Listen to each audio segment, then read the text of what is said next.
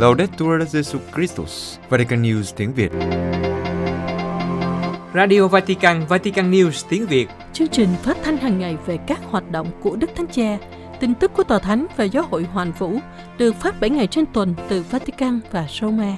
Mời quý vị nghe chương trình phát thanh hôm nay, thứ ba ngày 28 tháng 9 gồm có Trước hết là bản tin Kế đến là một giáo hoàng và người trẻ. và cuối cùng là gương chứng nhân. Bây giờ kính mời quý vị cùng Văn Yên và Xuân Khánh theo dõi tin tức.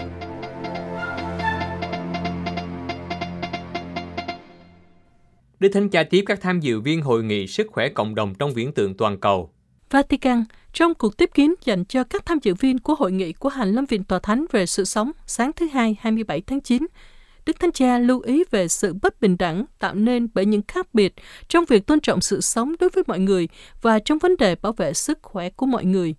Ngài kêu gọi một nền quản trị toàn cầu vì sức khỏe của mọi cư dân, tôn trọng sự sống.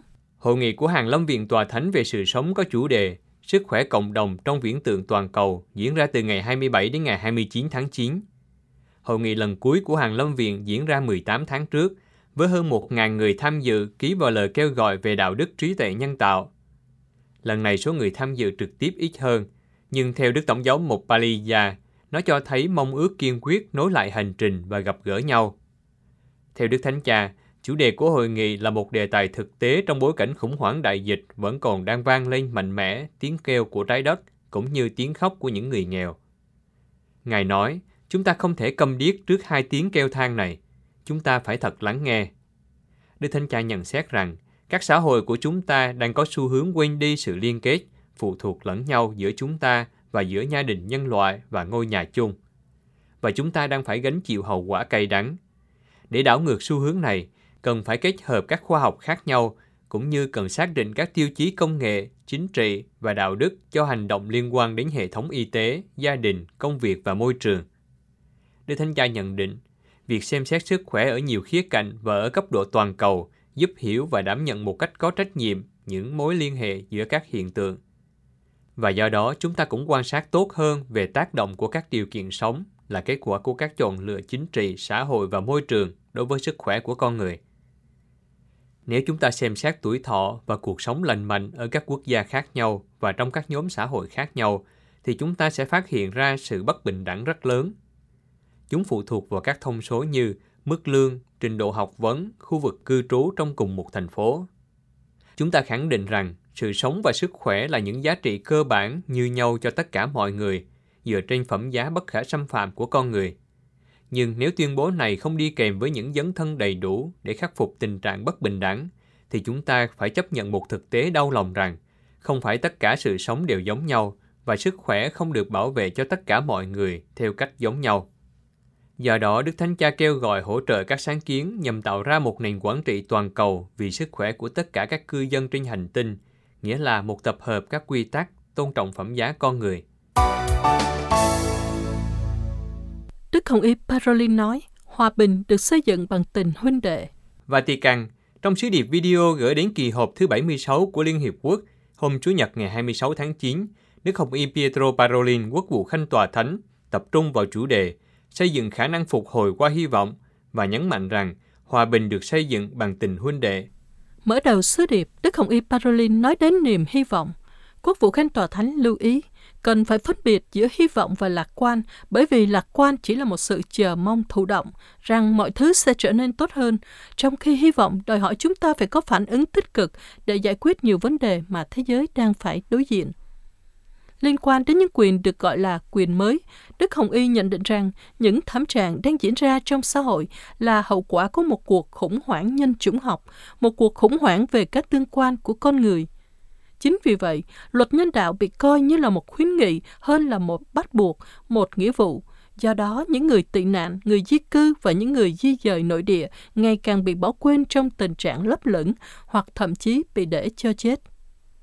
Điều này cũng được thể hiện rõ trong những cách giải thích mới về quyền con người. Trong nhiều trường hợp, các quyền mới không chỉ mâu thuẫn với các giá trị mà lẽ ra chúng phải được ủng hộ, nhưng còn bị áp đặt mặc dù không có sự đồng thuận quốc tế. Đối với tòa thánh, nhân quyền bị tước đoạt khỏi chiều kích phổ quát và những cách giải thích cục bộ mới, thật đáng buồn lại trở thành điểm tham chiếu ý thức hệ cho một tiến bộ giả dối, tạo ra sự phân cực và chia rẽ. Những nỗ lực này thực sự gây nhầm lẫn, ngăn cản việc thực hiện các công ước nhân quyền bằng cách loại bỏ sức mạnh khỏi việc thúc đẩy và bảo vệ nhân quyền như quyền sống, tự do tư tưởng, lương tâm và tôn giáo và quyền ý kiến và biểu đạt. Điểm cuối cùng được Đức Hồng Y nói đến là hòa bình. Ngài nói rằng Liên Hiệp Quốc không phải là một công cụ của quyền lực, nhưng là một tổ chức phục vụ tất cả mọi người. Vì vậy, về mặt nhiệm vụ, tổ chức quốc tế này cần phải được phục hồi. Quốc vụ Khanh Tòa Thánh đưa ra một ví dụ. Hội đồng Bảo an được cho là hiện diện để bảo vệ những người dễ bị tổn thương và các thành viên được mời gọi trở thành những người xây dựng hòa bình trên thế giới. Nhưng thực tế, cơ quan này của Liên Hiệp Quốc thường gặp nhiều bế tắc trong hoạt động. Kết thúc bài phát biểu, Đức Hồng Y nhấn mạnh rằng ngay cả trong xã hội mệt mỏi của chúng ta vẫn có nhiều dấu hiệu hy vọng. Là những người xây dựng hòa bình có nghĩa là những người tìm được hạt mầm của tình huynh đệ. Trở thành những nhịp cầu thiêng liêng, không ngoảnh mặt đi trước những đau khổ của người di cư và người tị nạn. Chúng ta cùng làm việc để mang lại cho họ tương lai, phát triển trong hòa bình. Hòa bình không đòi hỏi người thắng hay người thua, nhưng là những anh chị em, vì tất cả những hiểu lầm và vết thương trong quá khứ đang dần chuyển từ xung đột sang hiệp nhất. Các giám mục châu Âu kêu gọi người dân châu Âu đừng sợ tin mừng của Chúa Giêsu. Châu Âu, trong sứ điệp chung kết của Đại hội toàn thể diễn ra từ ngày 23 đến 26 tháng 9 vừa qua, nhân kỷ niệm 50 năm thành lập Linh Hội đồng Giám mục châu Âu, các giám mục châu Âu kêu gọi các dân tộc châu Âu đừng sợ tin mừng của Chúa Giêsu, nhưng hãy tái khám phá nguồn cội của mình. Các giám mục châu Âu nhấn mạnh, như đã biết, lịch sử châu Âu là sự đan xen hài hòa của những nét đặc thù, được tìm thấy sự tổng hợp và viên mãn nơi con người của Chúa Kitô, đấng cứu chuộc của thế giới. Các giáo mục nhận biết rằng cả đức tin Kitô giáo và tôn giáo đều bị chi phối bởi những thách thức của thời đại, ví dụ như những khó khăn trong việc đối thoại, sự thiếu tin tưởng trong việc gặp gỡ người khác, văn hóa duy vật, vân vân. Tuy nhiên các ngài mời gọi đừng sợ hãi nhưng hãy hiệp nhất. Các ngài cũng khẳng định, chúng tôi với tư cách là các mục tử và công dân, đồng hành cùng anh chị em, các cá nhân, gia đình, dân tộc, quốc gia để trở thành người phục vụ cho niềm vui của anh chị em. Chúa Giêsu là niềm hy vọng thực sự của châu Âu bởi vì Ngài là sự thật và chỉ có sự thật mới giúp anh chị em được tự do. Nhắc lại lời của Đức Thánh Cha mời gọi tham gia vào một hành trình hiệp hành, các giám mục đảm bảo rằng các ngài muốn lắng nghe các dân tộc ở châu Âu và các ngài kêu gọi đừng ai sợ tin mừng của Chúa Giêsu. Nó nói với chúng ta về con người và về Thiên Chúa, đấng bảo đảm phẩm giá con người. Nhắc nhớ rằng không ai đơn độc và không ai bị đơn độc. Nhắc rằng kẻ yếu đuối nhất phải được quan tâm hơn. Hãy nhớ rằng sẽ không có tự do cũng như không có tiến bộ nếu không có người khác vì mỗi người đều tốt cho tất cả, con người, gia đình và quốc gia. Các giáo mục kết luận, cùng với nhau chúng ta thấy rõ hơn và khiêm tốn bước tới những chân trời của ánh sáng và hòa bình. Trong đại hội toàn thể, các giáo mục châu Âu đã bầu đức cha Gintaras Linas Grusas, tổng giáo mục của Vilnius, Lithuania, làm tân chủ tịch Liên hội đồng giáo mục châu Âu, thay thế Đức Hồng Y Angelo Bagnasco, đã đảm nhiệm vai trò chủ tịch từ ngày 8 tháng 10 năm 2016. Cuộc tuần hành vì các vị tử đạo Hoa Kỳ, hôm thứ Bảy ngày 25 tháng 9 vừa qua tại thủ đô Washington của Hoa Kỳ đã diễn ra một cuộc tuần hành vì các vị tử đạo lần thứ hai.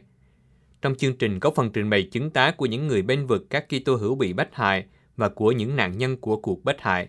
Theo cô Chacon, Chủ tịch nhóm vì các vị tử đạo, nhóm tổ chức cuộc tuần hành Ngày này nhắm gây ý thức về cuộc khủng hoảng bách hại ký tơ hữu trên toàn cầu. Theo cô, lý do người ta không quan tâm đến việc bất hại ký tơ hữu là vì họ không biết nó đang xảy ra. Cô nói rằng nhận thức này tùy thuộc vào thân thể của Chúa Kitô ở Hoa Kỳ này là tiếng nói của các Kitô hữu bị bất hại. Nếu không, các anh chị em của chúng ta chỉ đang chịu đau khổ trong thinh lặng. Cuộc tuần hành hôm thứ Bảy có tính đại kết và có nhiều diễn giả từ các cộng đồng giáo hội tin lành. Cô cha công nói rằng điều quan trọng là phải cùng chung một tiếng nói để binh vực cho những ký tơ hữu ở nước ngoài, những người mà sự sống đang gặp nguy hiểm khi thờ phượng Chúa. Cha Benedict Keeley, một linh mục của giáo hạt tổng nhân Đức Bà Walsingham, người từ năm 2014 đã quyết định dành cuộc đời và sứ vụ phục vụ và giúp đỡ các giáo hội bị bắt hại ở Trung Đông, cũng có cùng suy nghĩ như cô cha công. Theo cha, người ta ít chú ý đến thực tế là Kitô giáo là nhóm tôn giáo bị đàn áp nhiều nhất trên toàn thế giới. Vì thế, bất kỳ sự biểu thị công khai nào để nâng cao nhận thức về điều này đều rất quan trọng. Cha cũng nói về nhịp cầu nối kết sự chia rẽ giữa các Kitô hữu là sự tử đạo, điều mà Đức Thánh Cha Francisco gọi là đại kết của máu.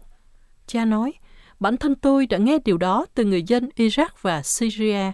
Khi những người Hồi giáo đến chặt đầu bạn, họ sẽ không hỏi bạn là người công giáo hay tin lành hay chính thống. Họ hỏi bạn có tin vào Chúa Giêsu hay không. Năm ngoái, cuộc tuần hành được tổ chức tại Long Beach, California, năm nay được tổ chức tại thủ đô Washington. Theo cô Chacon, việc thay đổi địa điểm nhằm thu hút sự chú ý của những nhân vật quyền lực về việc giúp đỡ các Kitô hữu bị bắt hại và nâng cao hơn nữa nhận thức về nguyên nhân. Cô nói rằng họ quy tụ ở thủ đô để truyền đi một thông điệp rằng ngày nay việc bắt hại Kitô hữu không còn bị phớt lờ nữa anh chị em của chúng ta ở những quốc gia này không bị lãng quên và Chúa vẫn chiến thắng. Những người tin vào Thiên Chúa tại Pháp đang trở thành thiểu số. Paris, theo một cuộc khảo sát gần đây, tại Pháp số người tin vào Thiên Chúa là 49%. Điều này cho thấy các tín hữu đang trở thành nhóm thiểu số tại nước này. Tuy nhiên, theo cuộc thăm dò, các tôn giáo vẫn là điểm tham chiếu cho xã hội. Con số này được đưa ra từ một cuộc khảo sát về tương quan giữa người Pháp và các tôn giáo, được công bố bởi Hiệp hội Nhà báo Thông tin về Tôn giáo và được báo La Croix đăng ngày 23 tháng 9 năm 2021 vừa qua. Như vậy, như ở hầu hết các nước phương Tây, niềm tin vào Thiên Chúa tại Pháp đang suy giảm. 49% trong số 1.018 người trên 18 tuổi đã trả lời có cho câu hỏi bạn có tin vào Thiên Chúa không? trong khi tỷ lệ này là 66% vào năm 1947 và 56% vào năm 2011. Tuy số mẫu khảo sát giới hạn, nhưng cũng diễn tả ước tính về sự suy giảm. Như vậy, theo cuộc khảo sát, tỷ lệ những người tin vào Thiên Chúa tại Pháp lần đầu tiên dưới mốc 50%. Trong cuộc khảo sát này, một kết quả khác cũng làm cho mọi người rất ngạc nhiên, đó là người ở thành thị thực hành tôn giáo nhiều hơn ở nông thôn – Biểu đồ giữa tỷ lệ người tin và độ tuổi cũng khác nhau, nghĩa là 48% người trẻ ở độ tuổi từ 18 đến 34 vẫn tin vào Thiên Chúa, so với chỉ 45% ở độ tuổi từ 35 đến 49. Đối với những người từ 50 đến 64 tuổi, tỷ lệ tin vào Thiên Chúa chiếm 47%. Và không có gì ngạc nhiên khi tỷ lệ nhóm người trên 65 tuổi tin vào Thiên Chúa vẫn còn cao, 58%.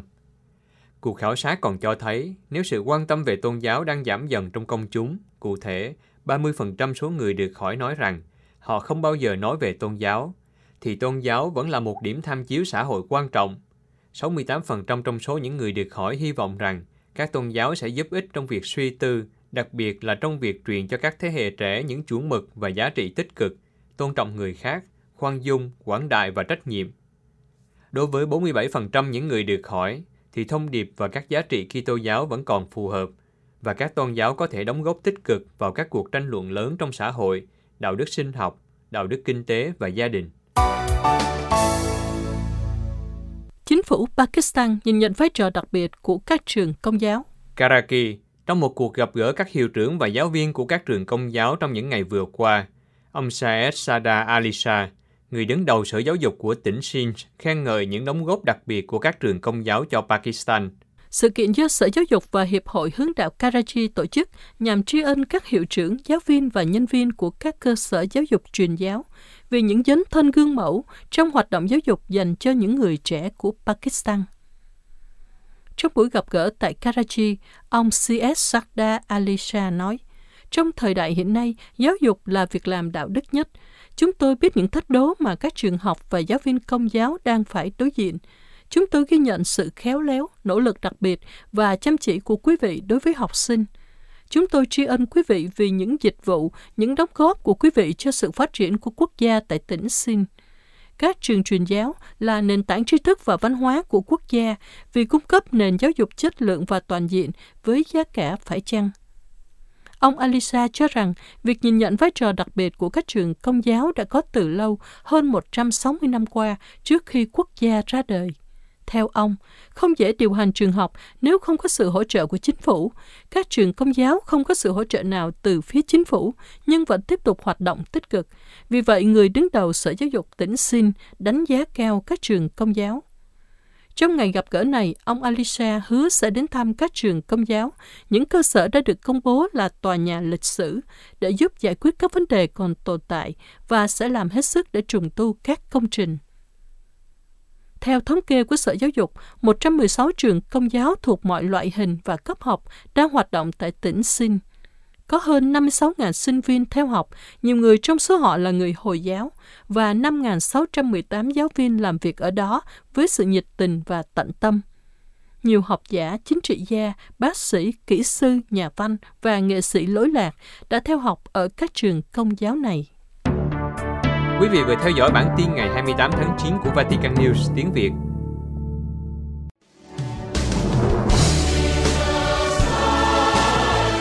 Vatican News tiếng Việt. Chuyên mục Giáo hoàng và người trẻ.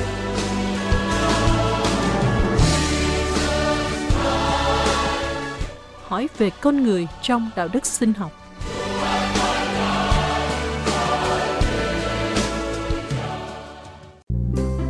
Xin chào, chào mừng các bạn quay trở lại với chương trình Giáo hoàng và người trẻ và như thường lệ với người dẫn là mình, Jen Kabul và Trung Hưng. Các bạn thân mến, chương trình Giáo hoàng và người trẻ là một không gian gặp gỡ với những giáo huấn và quan điểm của giáo hội. Với những quan điểm suy tư và chia sẻ của những bạn trẻ hôm nay, chương trình là nhịp cầu kết nối tư tưởng, là không gian kết nối tiếng nói và chung tay vào hành động vì tin mừng các bạn nhé. Vâng, các bạn thân mến, trong những số vừa rồi đó thì chúng mình có chia sẻ với nhau về một số đề tài liên quan đến nhân quyền. Và đặc biệt là trong số vừa rồi thì chúng ta nhận thấy nơi ờ, người trẻ chúng mình đó một lời mời gọi nè một nhiệm vụ nè. Có lẽ và hiện tại thì không có to tác gì đâu nhưng mà từng bước rồi từng bước đó nó sẽ tạo nên cho chúng ta một cái khuynh hướng rồi một hướng sống nè sẽ giúp cho người trẻ chúng ta thể hiện được các quyền đáng trân trọng dành cho chính mình như là quyền sống rồi quyền lao động rồi quyền lập gia đình và có con cái nữa. Quyền tự do ngôn luận và đặc biệt là quyền tự do tôn giáo. Nói chung là nhiều quyền lắm. Nói chung là rất nhiều quyền nhưng mà không phải là đi đường quyền đúng thầy? Đấy mới đầu mà mở chương mở đầu chương trình mà thầy trả bài dài miên man khiến con choáng váng. Dù con biết là mình cũng có nhiều đặc ân đặc quyền đấy. Thôi vậy để bạn trẻ không khỏi chóng mặt nhức đầu mất ngủ á thì bây giờ mình sẽ bật mí mở đầu tí tí về đề tài của ngày hôm nay nhé mình nghĩ là sẽ rất thú vị với bạn trẻ đó vì mình nghe nói là Gen cũng đang nghiên cứu rồi học tập về cái đề tài liên quan đến cái đề tài này nè. Ồ, vậy liên quan tới con nó sao mà nghe tò mò thế? Vậy hôm nay bạn trẻ có muốn tham gia trò chơi Q&A đoán đáp án không? Ôi giời ơi, thôi thôi thầy ơi, vừa rồi là thầy là mở bài dài miên man rồi sau đó thì làm con tò mò rồi bây giờ còn khiêu với chạy. Thôi, con nóng lòng lắm rồi mình vào luôn đi thầy à vậy thôi thì mình bật mí nha đề tài của chúng mình sẽ liên quan đến sinh học. Ai ok ok. Bạn trẻ thấy không? Mình thấy dịch bệnh nó cứ hoàn hành mãi rồi người nhiễm bệnh rồi người chết nó cứ thế là lên dốc. Chẳng biết khi nào nó mới xuống dốc nữa. Nên mình nghĩ là có một phụ chương trong Ducat á, có bàn về con người trong đạo đức sinh học nè. Mình nghĩ có một vài số trước đây thì chúng mình cũng đã từng nói đến rồi. Nhưng nghĩ lại thì mình thấy dù sao thì chúng mình cũng tại sao mà chúng mình không dành một vài số rồi đọc chung với nhau để hiểu hơn về đề tài này nhỉ? Phải không? Chị nghĩ nào? Ừ, có nghĩa là có nghĩa là rất là hay tại vì khi mà nghe thầy đề cập đến uh, sinh học và đặc biệt là ở trong cái bối cảnh dịch giả như thế này á nhiều lần con cũng thử đặt câu hỏi về cái sự đáng giá đáng quý của sức khỏe rồi rồi sâu xa hơn là sự sống là gì? Đặc biệt là con nghĩ là trong bối cảnh đại dịch đó, mọi người đôi khi còn đối diện với người, chính người thân của mình á chắc là họ cũng sẽ có những cái câu hỏi tương tự như con. Ồ hay đó. Biết đặt câu hỏi là thành chít già đó. Ôi trời ơi thôi chít già đấy. Mà con thì lại rất là sợ già đó. Con là tuổi trẻ là phải trẻ phải khỏe phải đẹp đó. Con mong là mình hiểu biết đúng để mình sống đúng hơn thôi.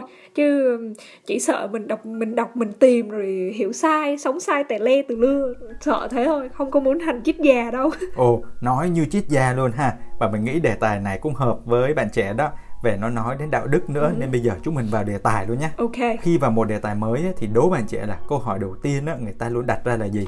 Định nghĩa. Ví dụ như là con người đạo đức là gì hay là đạo đức sinh học là gì? Đại loại thế. Con nghĩ vậy. Ồ đúng rồi đó. Vậy đầu tiên đó là đạo đức sinh học đề cập đến điều gì? Thầy hỏi nhanh quá, con còn chưa kịp lật sách luôn. Đây từ từ nhé. Đây. Thưa, từ đạo đức sinh học hình thành từ các từ Hy Lạp, sự sống, bios và đạo đức hay tập quán sử dụng các thói quen tốt là ethos. Đạo đức sinh học là một tập hợp các giáo huấn về cách xử sự công bằng với tất cả các sinh thể. Do đó, đạo đức sinh học không chỉ là đạo đức môi trường mà còn là nghiên cứu về cách bảo tồn các loài và bảo vệ môi trường sống tự nhiên. Đạo đức sinh học thích đáng cũng phải đề cập đến sự sống của con người, vì phẩm giá con người đang bị đe dọa chứ không chỉ nghiên cứu về di truyền hoặc câu hỏi về an tử, việc làm chết êm dụ. Liệu có thể giúp ai đó tự giết mình hoặc giết một người khác đang phải chịu đau đớn quản quại không? À vậy là con, theo con hiểu, có nghĩa là khi mà mình nói tới đạo đức sinh học, nó không chỉ là chỉ việc là sống chết hay là chỉ là việc thanh xác mà cũng nhắc đến cái việc à, phẩm giá của con người nữa và chúng ta cũng nói đến, ví dụ như là cái việc nhân quyền mà chúng ta cũng nói đến nhưng mà ở trong cái bối cảnh hiện tại thì con nghĩ là vấn đề dịch giả rồi covid có rất nhiều người nhiễm, người chết rồi, những cái hoàn cảnh đau thương mà người ta thường là bây giờ mình sẽ bàn về sự sống sự chết á. Thì con thấy trước đây rất là nhiều câu chuyện về an tử như là có nên rút ống thở để người ta uh, ra đi nhanh hơn không? Đại loại thế để người ta không có bị quằn quại không bị đau đớn. Và người thân cũng không có muốn nhìn cái cảnh um, họ vật vã như vậy á. Có rất là nhiều người quan tâm tới cái đề tài này. Và chỗ này trong sách Ducat Nazen có khẳng định điều này cũng khá hay nè. Tuy nhiên á con người đã là người ngay từ lúc thụ thai đó. Và vì là người nên nhân vị đó có sự khẳng định và trên hết. Tuy nhiên đó, con người đã là người ngay từ lúc thụ thai. Và vì là người á, nên nhân vị ấy có một cái giá trị như bao người khác. Không ai có quyền tước được cái nhân phẩm mà Thiên Chúa đã ban cho họ đó. Không ai là có thể là xâm phạm đến sự toàn vẹn thân thể của người khác. Dù vì mục đích nghiên cứu này hoặc là do người đó già hay là bị bệnh hay là loạn trí chưa sinh ra đời chẳng hạn như các em thai nhi đó hoặc là khuyết tật như là các thai nhi bị bị khuyết hay là những người bị khuyết tật chẳng hạn thì phẩm giá của con người là nền tảng thực sự của nhân quyền và cơ sở biện minh cho trật tự chính trị. Ôi thực sự thì con thấy ở đây mình cũng ờ, không biết phải chia sẻ như thế nào nhưng mà có một cái lời mà uh, của Đức ờ, Benedicto thứ 16 mà con cảm thấy nó nó rất là như một cái lời mở gọi rất thật và rất chân thành đó thì uh, ngài có nói thế này tình yêu của Thiên Chúa không phân biệt giữa trẻ sơ sinh mới được thụ thai vẫn còn trong bụng mẹ, và trẻ em hoặc người trẻ hay những người lớn và người cao tuổi Thiên Chúa không phân biệt giữa họ vì vì Ngài thấy mỗi người đều mang ấn tượng giống hình ảnh của chính Ngài. Vì vậy mà huấn quyền của giáo hội đã không ngừng tuyên bố tính chất thiêng liêng và bất khả xâm phạm sự sống của mỗi con người từ lúc thụ thai cho đến khi chết tự nhiên. Ghê ghê, hôm nay còn đọc những lời ờ, chia sẻ hay những lời giảng của Đức Benedicto thứ 16 luôn ha. Cái này là mình ờ, đi tìm thầy mình đi tìm và mình thấy nó một cái gì đó rất là đánh động và ừ, mình đi tìm chứ không phải là bình thường con đọc ờ, mà con nhớ đâu. Đó đó, cái bạn trẻ trích đoạn này là rất hợp với điều mà nãy giờ mà chúng mình đang nói luôn á hy vọng là những cái huấn quyền này giúp người trẻ chúng ta này hiểu được cái gì đó là giá trị thiêng liêng này cái vốn dĩ là nó luôn tốt đẹp nhưng mà dần dần theo năm tháng là bị mai một đó. Mà tới đây thì mình nghĩ là sẽ bật mí một chút về số tiếp theo đó, đó là trách nhiệm của chúng ta trong vấn đề này đó. À, chứ gì mà con lại thấy trách nhiệm trách nhiệm nó nặng quá. Nhưng mà thôi có gì để tuần sau tính đi. Bây giờ thì chúng mình hẹn gặp các bạn trong số tiếp theo nhé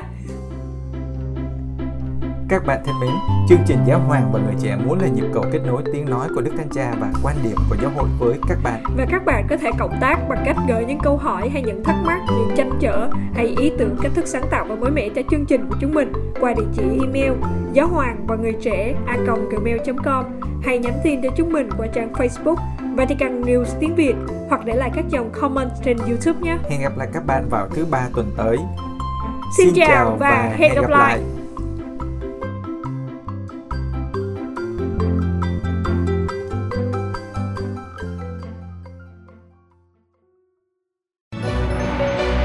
Vatican News tiếng Việt. Chuyên mục Gương chứng nhân. Chứng tá đức tin của Beata Jalocha Đau khổ không thể lấy đi cuộc sống của tôi. Câu chuyện của Beata Jalocha Một thiếu nữ bị tai nạn cách đây 8 năm Từ năm 2013 Nhưng nhờ đức tin và nỗ lực không ngừng Cô đã vượt qua cú sốc. Sau tai nạn, cô xác tín rằng cuộc sống là một hồng ân và vì thế cô quan tâm đến mọi chi tiết nhỏ của cuộc sống để tận hưởng chúng. Phải ngồi xe lăn, nhưng cô không thiếu niềm tin, hy vọng và đam mê cuộc sống. Câu chuyện của cô đã được dàn dựng thành vở nhạc kịch và được biểu diễn ở Roma. Câu chuyện được chính Beata kể lại như sau. Cách đây 8 năm, trong khi đang đi ngang qua một tòa nhà, một người tự tử nhảy từ lầu 7 xuống và rơi trúng vào tôi. Tôi bị thương và từ đó phải ngồi xe lăn. Trước đó tôi từng có một công việc và sự nghiệp đang phát triển. Tôi là một nhân viên vật lý trị liệu. Tôi chưa bao giờ nghĩ rằng mình sẽ được đồng nghiệp chữa trị cho mình. Ngay khi nghe tin về tình trạng thể chất của mình, tôi muốn tập trung vào những gì có thể xây dựng tương lai của bản thân. Tôi không muốn sống trong quá khứ và nghiền ngẫm những gì đã xảy ra. Tôi nhận ra rằng, mặc dù bị khuyết tật, nhưng tôi vẫn có một cuộc sống bình thường ngay cả khi tôi phải nỗ lực rất nhiều. Đối với tôi, các giá trị cuộc sống không thay đổi. Sau tai nạn, tôi không muốn từ bỏ cuộc sống của mình. Tôi muốn đấu tranh cho tương lai. Tôi luôn tận hưởng cuộc sống. Đã từng làm việc với bệnh nhân, phải đối diện với những đau khổ của họ mỗi ngày. Tôi biết giá trị khi có một cơ thể khỏe mạnh và tôi cũng biết khó khăn như thế nào sau khi gặp tai nạn. Sau những trải nghiệm của mình, tôi đã hiểu sâu sắc hơn về quá trình mà một người bệnh phải trải qua. Khi được điều trị trong bệnh viện, tôi đã đấu tranh mỗi ngày với những yếu đuối của tôi. Tôi tự đưa ra cho mình những lý do để tiếp tục bước tới. Tôi tin chắc tôi phải làm điều đó. Vấn đề lớn nhất đó là nỗi đau không chỉ xảy ra vào lúc đó, nhưng còn đi cùng tôi cho tới tận bây giờ. Đã hơn một lần, đau khổ đã lấy đi sức mạnh và quyết tâm của tôi, nhưng đau khổ không thể lấy đi cuộc sống của tôi. Tất cả những điều này tôi có được là nhờ đức tin. Đức tin và niềm hy vọng đã giúp tôi thay đổi cách suy nghĩ. Nhờ đức tin và hy vọng, tôi tin mình có thể sắp xếp lại cuộc sống. Khi bạn tin rằng con đường bạn đang đi là dành cho bạn, bởi vì Chúa có một kế hoạch cho riêng bạn. Bạn tìm được sức mạnh cho những ngày tháng tiếp theo. Trong lúc gặp khó khăn, lời an ủi thôi không đủ. Điều quan trọng là tin rằng không nhất thiết phải quá lệ thuộc vào người khác, nhưng xây dựng ý thức về khả năng có thể quản lý mọi sự. Từ lúc đó, tôi biết rằng chấn thương này sẽ đi cùng với tôi và đây là sự bình thường mới của tôi. Rõ ràng là sự tự lập có giá của nó. Thân thể tôi yếu hơn, sức lực của tôi giảm đi nhanh chóng. Nhưng nhờ đức tin, người ta có thể làm được nhiều hơn những gì họ nghĩ. Khi tôi biết ai đó đang phải đấu tranh với vấn đề của họ, tôi có thể trao cho họ vài giải pháp. Nói chung, tôi tin tưởng vào mọi người, tin vào chương trình của họ có thể đem lại điều gì đó tốt đẹp. Ngay từ đầu, tôi đã tập trung vào những gì có thể thay đổi. Cơ thể tôi đòi hỏi một sự phục hồi liên tục. Chấn thương đã trở thành mãn tính. Tôi phải sống chung với nỗi đau. Trong 8 năm, tôi không thể ngủ được vào ban đêm, phải thức dậy liên tục. Chất lượng cuộc sống giảm nhiều sau tai nạn. Tôi nhận ra rằng tôi phải thực hiện một số hoạt động nhanh bao nhiêu có thể, bởi vì khi đó tôi đã cạn kiệt sức khỏe và tâm trí tôi sẽ không chịu được cơn đau. Tôi đã phải cố gắng rất nhiều để có thể học được cách suy nghĩ tích cực. Thường thì khi một điều gì đó làm chúng ta khó chịu, chúng ta tìm mọi cách để loại bỏ nó. Tất nhiên cuộc sống của tôi không dễ dàng, nhất là sau tai nạn. Chính vì điều này, tôi không thường xuyên nói về ngày đó. Sẽ chẳng có ý nghĩa gì khi tìm kiếm câu trả lời cho những câu hỏi. Tại sao người đó lại tự tử bằng cách nhảy từ lầu cao xuống? Tại sao lại xảy ra như vậy? Câu hỏi tại sao có thể đặt ra nếu nó có thể chỉ ra hướng để xây dựng điều gì đó mới và tránh dừng lại tại hiện trường của tai nạn. Chúng ta hãy học cách trân trọng những điều bé nhỏ, đừng quá kỳ vọng vào cuộc sống và đón nhận cuộc sống như nó là. Đối với tôi, cuộc sống là một hồng ân. Vâng, tôi đã tuyên bố điều này sau tai nạn. Tất nhiên, cần phải có hy vọng trong cuộc sống, nhưng nó phải tùy thuộc vào chúng ta. Nhìn lại những gì đã xảy ra, tôi có thể nói rằng việc coi trọng mọi chi tiết nhỏ để đặt ra mục tiêu và đạt được rất có giá trị. Trong thời gian tới tôi sẽ bắt đầu những hoạt động mới. Tôi biết những thử thách mới đang đợi tôi nhưng đây là ước muốn. Tôi thích tự hỏi làm thế nào tôi có thể trải qua những ngày sống bình thường này nếu tôi thiếu ý chí. Tất cả phụ thuộc vào chúng ta. Cần phải có những kế hoạch của riêng mình cần chú ý những gì đang xảy ra xung quanh chúng ta và đưa ra những chọn lựa. Khi những khả năng mới mở ra cho một người, cuộc sống sẽ nhiều màu sắc hơn. Giờ đây tôi nhận ra rằng, tai nạn làm cho một số điều trong tôi trở nên có giá trị hơn.